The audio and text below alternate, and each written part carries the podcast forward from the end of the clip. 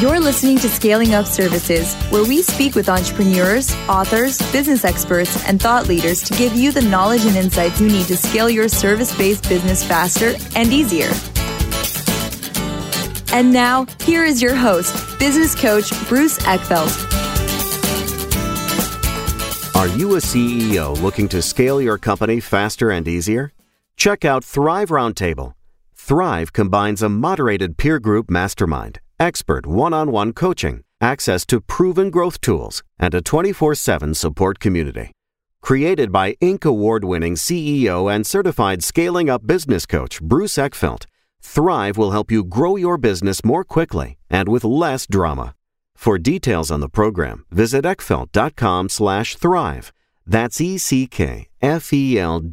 dot com slash thrive. Welcome, everyone. This is Scaling Up Services. I'm Bruce Eckfeldt. I'm your host. And our guest today is Carrie Santos. She is CEO of the Entrepreneurs Organization. Uh, for those that don't know, I know we have a lot of EO members. I've been an EO member for a long time. is a global network of entrepreneurs. I think, forget the numbers offhand, 13,000 some network entrepreneurs across the globe, 50 some, 60 some odd countries, I think now, but really a worldwide organization of entrepreneurs helping each other with their businesses, helping better leaders and communities. And we're going to have a conversation about what's going on in the world right now. Obviously, we're in the kind of the midst of the COVID 19 crisis, the pandemic, obviously hip, hitting all countries uh, really at this point at various levels. But we're going to talk a little about what's happening with business, what's happening with entrepreneurs, how are entrepreneurs being affected, and also how are entrepreneurs responding to the crisis. I always believe that entrepreneurs are one of the great uh, kind of community leaders and can take action and deal with these kind of things. So I'm excited to have this conversation. I'm excited to find out what we're learning, what we're seeing globally, how the entrepreneurs organization is helping entrepreneurs globally really um, uh, deal with this, deal with this crisis, and and, and hopefully come out the other side of this uh, strong, uh, helping build communities and and really helping uh, helping us get through this. With that, Carrie, welcome to the program. Thanks for having me, Bruce. This is a really great opportunity to get the word out, as you just said, about what entrepreneurs are doing to really impact this crisis. Yeah. So I don't know how much I butchered the stats on the on on EO at this point. I've, I've been involved in the organization for a long time, and I, I, I may not have the most recent ones, but where are we now as an organization in terms of reach, in terms of countries? Give us a little bit of perspective for those that aren't as familiar with EO about what it is and, and how it's organized, and from a global organization now, what it impacts. Sure, I'll try to do it in a, a quick nutshell. We're 14,500 entrepreneurs around the world. And for those of you who don't know us, it's not for the startup businesses, it's for those businesses that have already achieved a great deal of success, making it over the hurdle of earning 1 million annual revenue each year.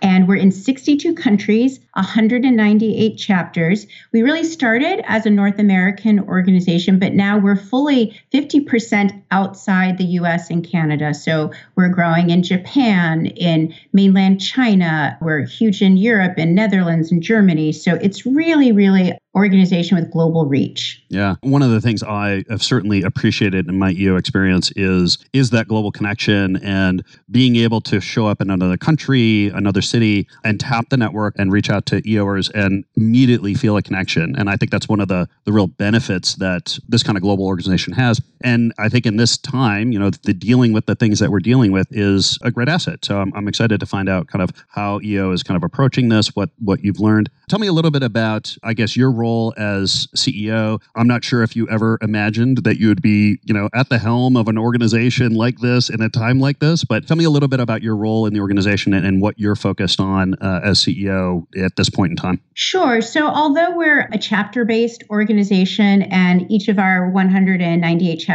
usually has one or two staff members, I lead 130 global staff who are trying to support the whole infrastructure, who are creating tools, curriculum, everything that the chapter needs to succeed, as well as supporting our global committees that do like the research and development, the regional councils that support each of the chapters. So, pretty small number of staff supporting 14,500 because really the local chapters do a lot of work delivering value and benefit to their members right in their own town. Yeah, yeah. And so I guess when did when did this first kind of come on your radar? Like when did this first become an issue? Something that you saw as something that organization actually needed to start paying attention to or having a plan for? Tell us about how this came up for you as leader. Yeah, it, it was absolutely during the Lunar New Year or the Chinese New Year because the the impact in mainland China was so severe. Uh, we really saw it at first as quite a regional issue. So we had staff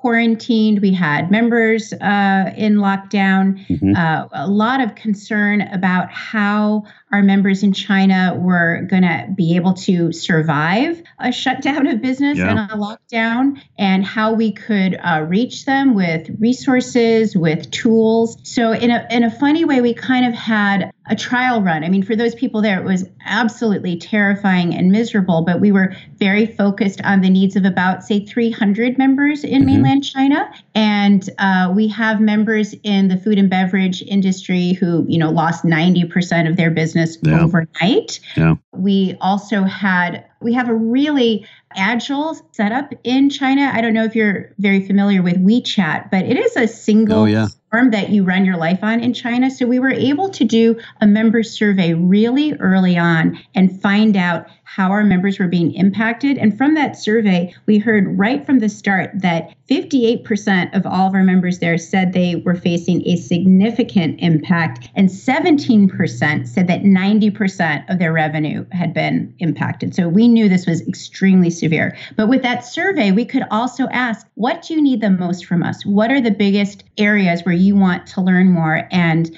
number one, cash flow. We're yeah, actually seeing yeah. around cash flow. And the thing is, we have a lot of great resources on cash flow, but we also, based on that feedback, started setting up in Mandarin webinars in those time zones from key members who are expert in that area uh, tailoring to every business need they needed. So we started with cash flow, but the second highest need was just, you know, surviving a crisis. People had who had been through crisis. Yeah. A lot of our members in Japan who'd lived through the tsunami, who yeah. lived through some really terrible natural disasters, then shared their experiences with those members in China. Uh, we did that all through interpretation on mm-hmm. Zoom, which is kind of incredible, and it really made a difference. So what's also interesting, you know, those members are about two and a half months ahead of us. Yeah. And they're actually seeing the light at the end of the tunnel. And I can't tell you how much that comforts me. Yeah. You know, they, they have another side. They're already saying they can see it. We have half of our members in China saying they think it will be over by April. Wow fabulous for them. That you know, starting in late January, done. Wow, meaning ending by April, meaning what? That they're going to be back to more or less that business as normal. Think That they can be back to business as usual by the end of April, yeah. and and of that fifty percent, I think thirty percent said the end of March. So it's really encouraging. Yeah, and that watching it develop there where we could be intensely focused on 300 at once it, it mm-hmm. kind of helped us build out a toolkit if i think if i knew right away oh gosh you have to help 14000 it might have been overwhelming but mm-hmm. we re- really learned a lot that surveying them showing them the survey results and then showing them the webinars we were doing to meet those needs was really effective so we're getting high ratings, the members there are saying that they're either very satisfied or satisfied with the ways we were able to offer them services remotely in that time period. Yeah, it's really it's one of the interesting. I mean, you know, interesting maybe a poor choice of words, but you know, it's the situation that we're in. You know, we're both here on the East Coast of the United States. Uh, I'm I'm in New York, you're down in DC area, but we're you know, we haven't seen the wave hit yet, right? Like we're right. just at the beginning of this. And that's one of the really odd, eerie kind of situations that I find many of the people that I'm talking to that are in, you know, leadership positions, running businesses, uh, operating businesses, is there's this kind of looming, well, it's going to get worse, but we're not sure exactly how much worse, exactly when. We're trying to predict the crest. We're trying to predict how quickly it's going to recover and it's interesting to see you know that this insight around the, the around China and how they, they've kind of gone through this. I guess how much have you been able to kind of see what might be different for you know countries in Europe, countries in the United States in terms of how they respond to it? I mean, I think we're seeing you know obviously Europe is is a bit more advanced. I mean, they're they're hopefully in a peak or close to a peak. I think in the U.S. we're just getting started. Certainly, you know, New York is is one of the hot zones here. Any differences in terms of how you see people responding or how things are playing out, either because of you know geography, government situations, politics. I mean, what what are the yeah. differences yeah, that you're seeing? We had a really compelling, important webinar now almost two weeks ago with our chapter in Italy, which is a new chapter. It's a small chapter, yeah. and it so happens that it's based primarily in northern Italy because that's where the sorts yeah. of businesses we have are operating. So we had the president of our Italy chapter and president elect do a webinar that was, I don't, I think it was organized in about eight hours. There were, mm-hmm. you know, 150 participants, and now it's been listened to many, many, many more times because they basically were calling out to us three weeks into their quarantine. And that, again, was a really helpful emotional point to see how they were feeling three weeks in, and quite a different approach by the Italian government. You know, in China, because of the way WeChat works, the Chinese government actually could monitor very closely your movements and mm. know if you were or were not abiding by the quarantine. And uh, people in China do take the government's rules extremely yeah. seriously, as I've heard from our members there. Yeah. And, you know, Italy, different setup that's not what you would expect, but what was so telling from our members in Italy, where you know, three weeks in, they were at the point where there was a lot more government regulation. I believe they were explaining that only one member of the House is supposed to leave at a certain time. You yeah. have a certain purpose. And they were describing a member who'd been fined 200 euros for getting cigarettes, and the police officer said that wasn't a valid excuse. Wow. They were talking much more about the inner motivation to be quarantined. I, am sure people yeah. in China felt the same, but they were talking about we know our hospital is overwhelmed. Mm-hmm. We know my neighbors down the block died. And they were very, very adamant about the social distancing, about staying at home, about really not even going out into the street much because of the, the real disaster facing their hospitals. Now, actually, I don't want to overstate it because they were explaining to us that they do have excellent, excellent health care in Italy. And for people who don't know or don't pay attention, they might not have yeah. been aware. And they were comparing, you know, the number of ICU beds on Europe. I mean, very, very high standards. And the standards standards in northern Italy are excellent. But even so, the overwhelm, the, the way the system was yeah. overwhelmed, the way the poor doctors and healthcare workers were being impacted. It was such a good signal for those of us who maybe can't rely on our government to say you can or you can't do this, but hearing their internal motivation was so eye opening. Yeah, yeah, I think that's really the um, sort of as, as this plays out in different countries, it will be uh, sort of determining how how people respond.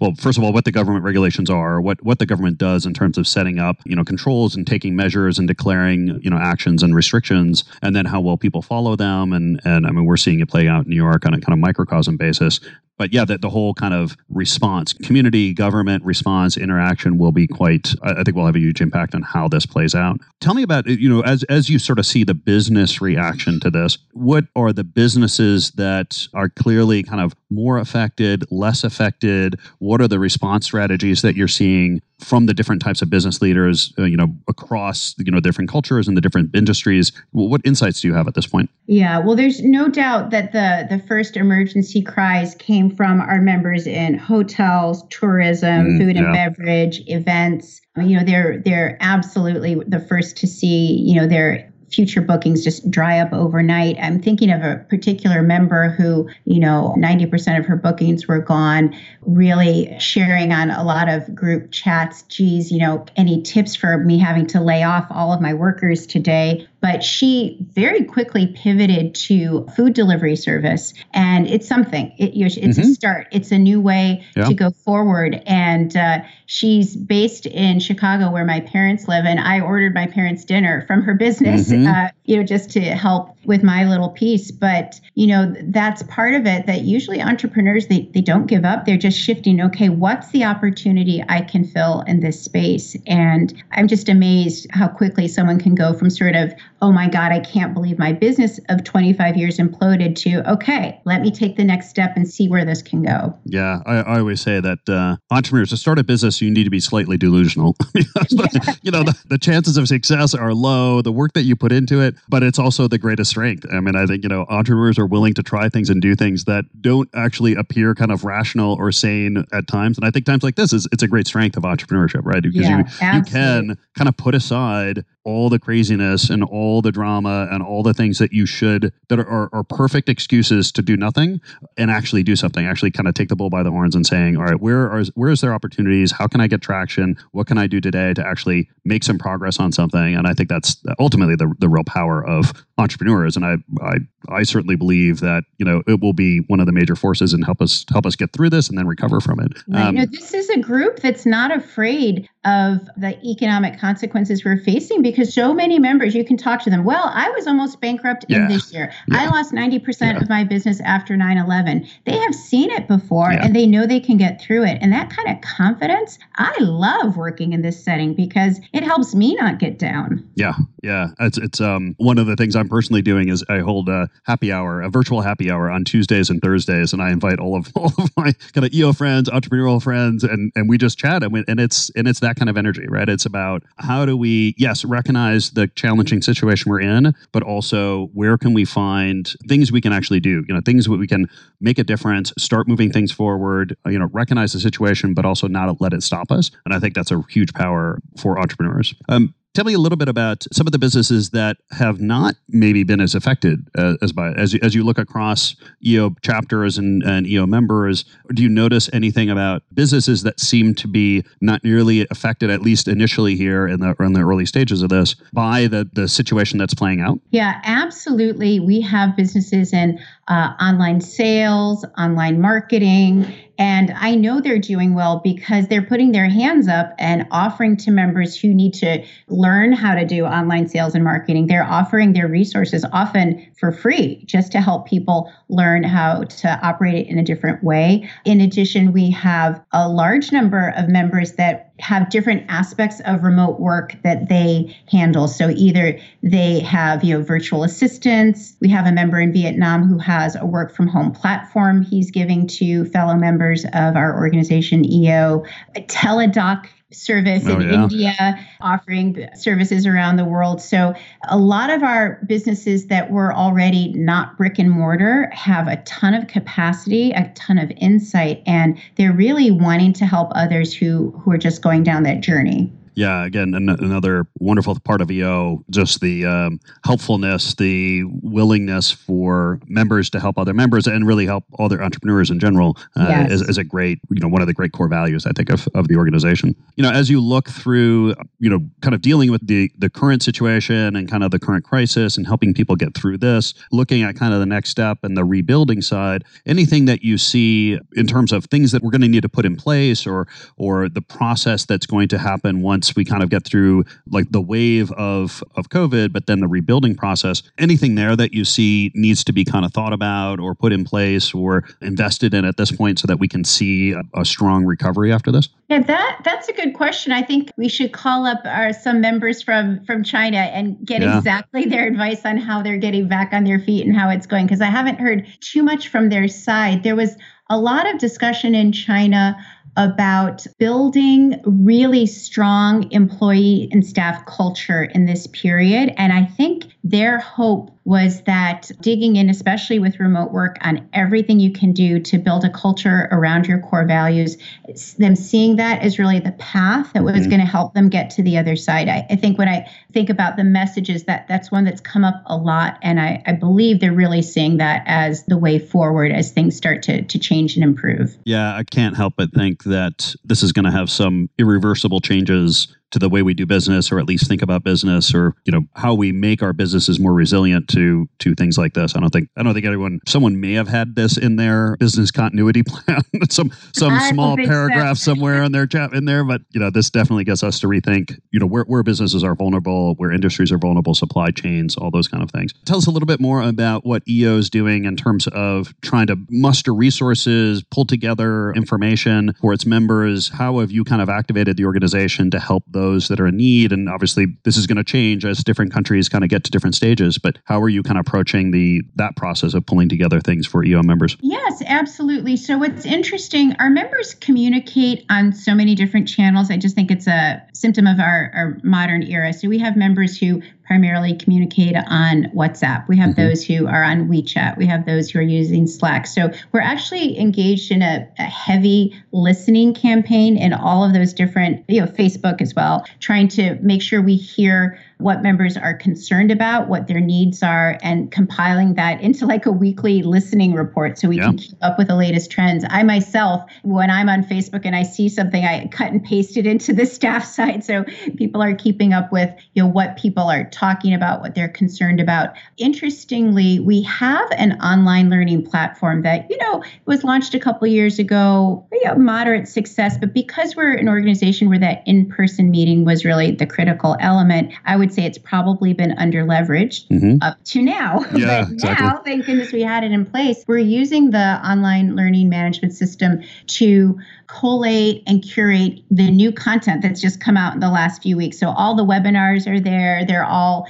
uh, have different hashtags on. Okay, this is for cash. This is for remote work. This is for employee culture. So we have both the prior types of information that have been shared in various learning events there, as well as the really new stuff. And you can easily go on there and search it. But at the same time, our members, as they were doing different webinars and different learning opportunities for members this week, we pretty much asked every single one, well, is this just for our organization or do you want to share it with all entrepreneurs? And the overwhelming answer has been no, no, we want to share it with everybody. Mm-hmm. And that, that really is this, the spirit of our organization. So we're building out on our public website resources that we just haven't made available before, where um, different, not just webinars and, and podcasts, but also written resources. You know, this is what your employee manual can look like. This is what your small business loan application can look like. Also for just businesses at large. And again, we're an interesting, you know, innovative network. So the Seattle chapter and the Atlanta chapter already have public facing resources that anybody can log into now. It's not geographically limited. So we're just trying to pull all that together and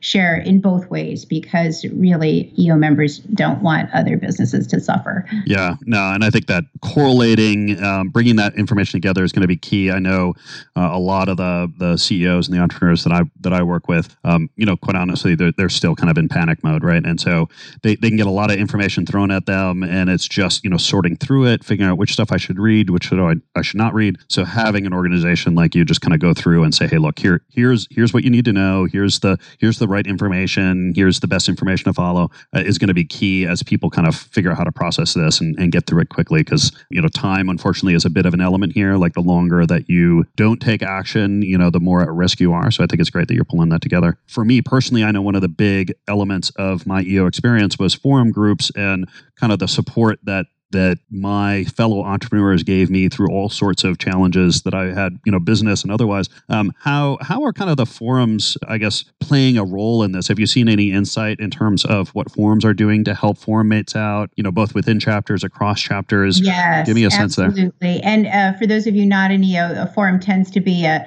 a support group, about six to 10 people from different industries that is your bread and butter experience. You know, once a month you're, you're going there and really getting great insights into, you know, your, your business, your life, your values. Uh, so forums, it's interesting. We had been experimenting with virtual forum pilots. Mm-hmm. In general, it was something that was developed for in person and it wasn't planned for this kind of thing. It's been around for, for quite a long time but we're so glad that we had piloted yeah. the virtual forum because absolutely now it's no longer a pilot. Like it's, it's the mainstream. Yeah exactly. And uh, again going back to the italy chapter who were three weeks into their quarantine they said uh, they were talking about their forum experience and they are not all in the same city in italy anyway. They yeah. had been meeting virtually and someone said well how is that going for you? They said fantastic. Mm-hmm. you know that even when you're busy, even when you're doing that much in your business, you're in crisis, they couldn't believe how valuable it was to take that time to go through, meet with their forum mates, and then the energy and insights they had to go back and face the next day. And I think probably yesterday or the day before, I saw posted on Facebook a chapter in South Africa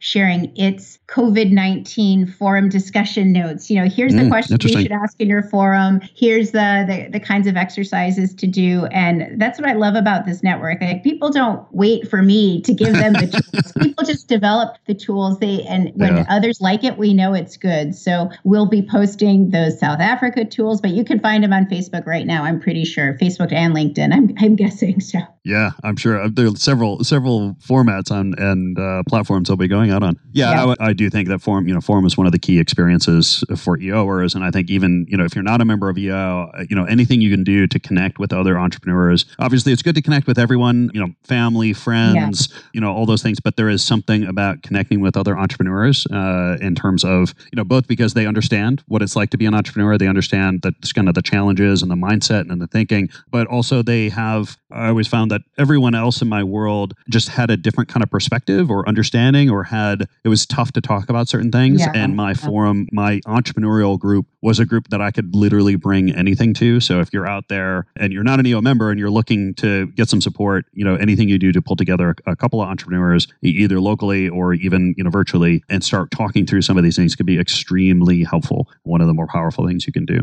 Carrie tell me a little bit about in terms of other suggestions advice that you would have for EO members or other entrepreneurs in terms of how to kind of get through the coming, you know, weeks, unfortunately, probably the coming months in terms of both the immediate situation, but also the recovery side? Anything that you've seen out there that particularly that's working particularly well, that, that entrepreneurs are doing that have been successful that you could share with the audience? Yeah, I mean, this may be obvious, but it's so core to how EO members think and behave. The self-care part mm. comes up again and again and again. That if you're not taking care of your brain, your body, you're just not going to be able to to go through this this crisis. I'm thinking of a member who was first quarantined in Shanghai and then again in Northern California. Oh, no. And he was talking about, yeah, you know, I think I should have started the exercising a little bit sooner in my quarantine. And you know, those are good words of advice. I yeah. think a lot of EO members find that, you know, whether it's meditation, you name it, but that or journaling, that yeah. that self-care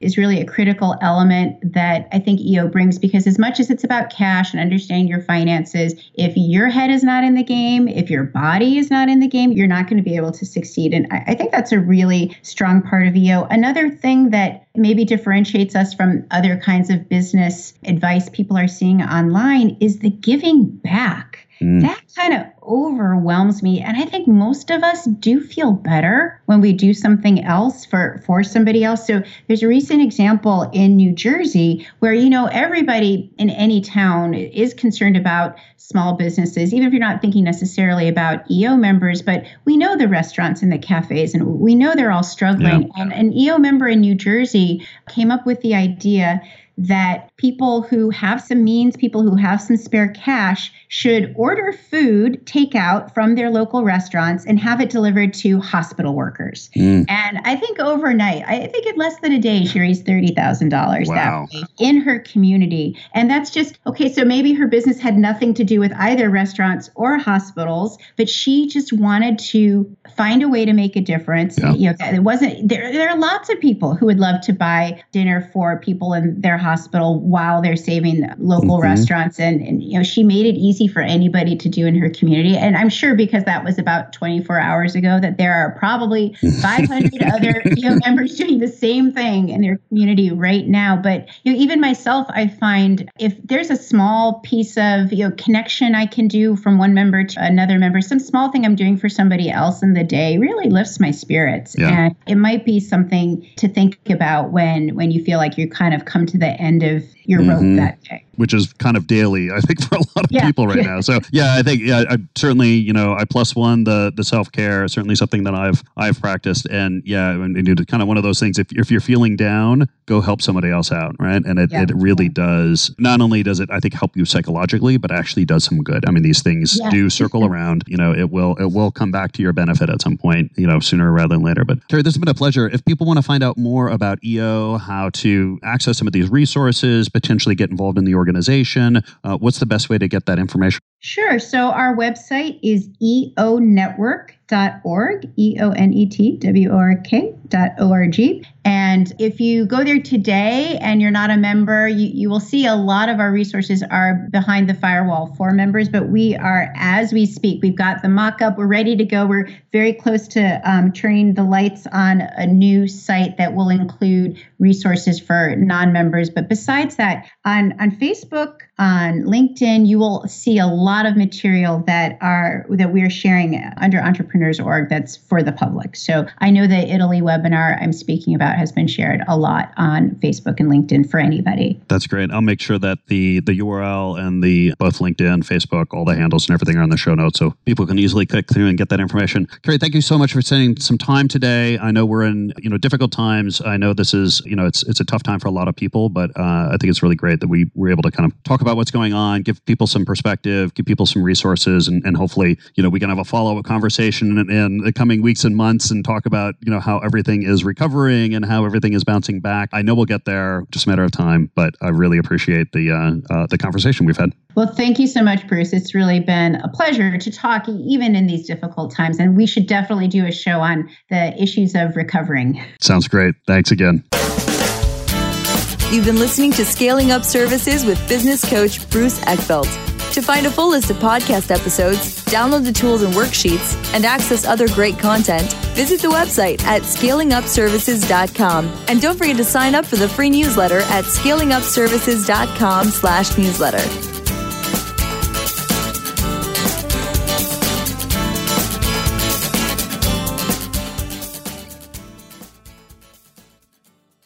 This podcast is a part of the C Suite Radio Network. For more top business podcasts, visit c-suiteradio.com.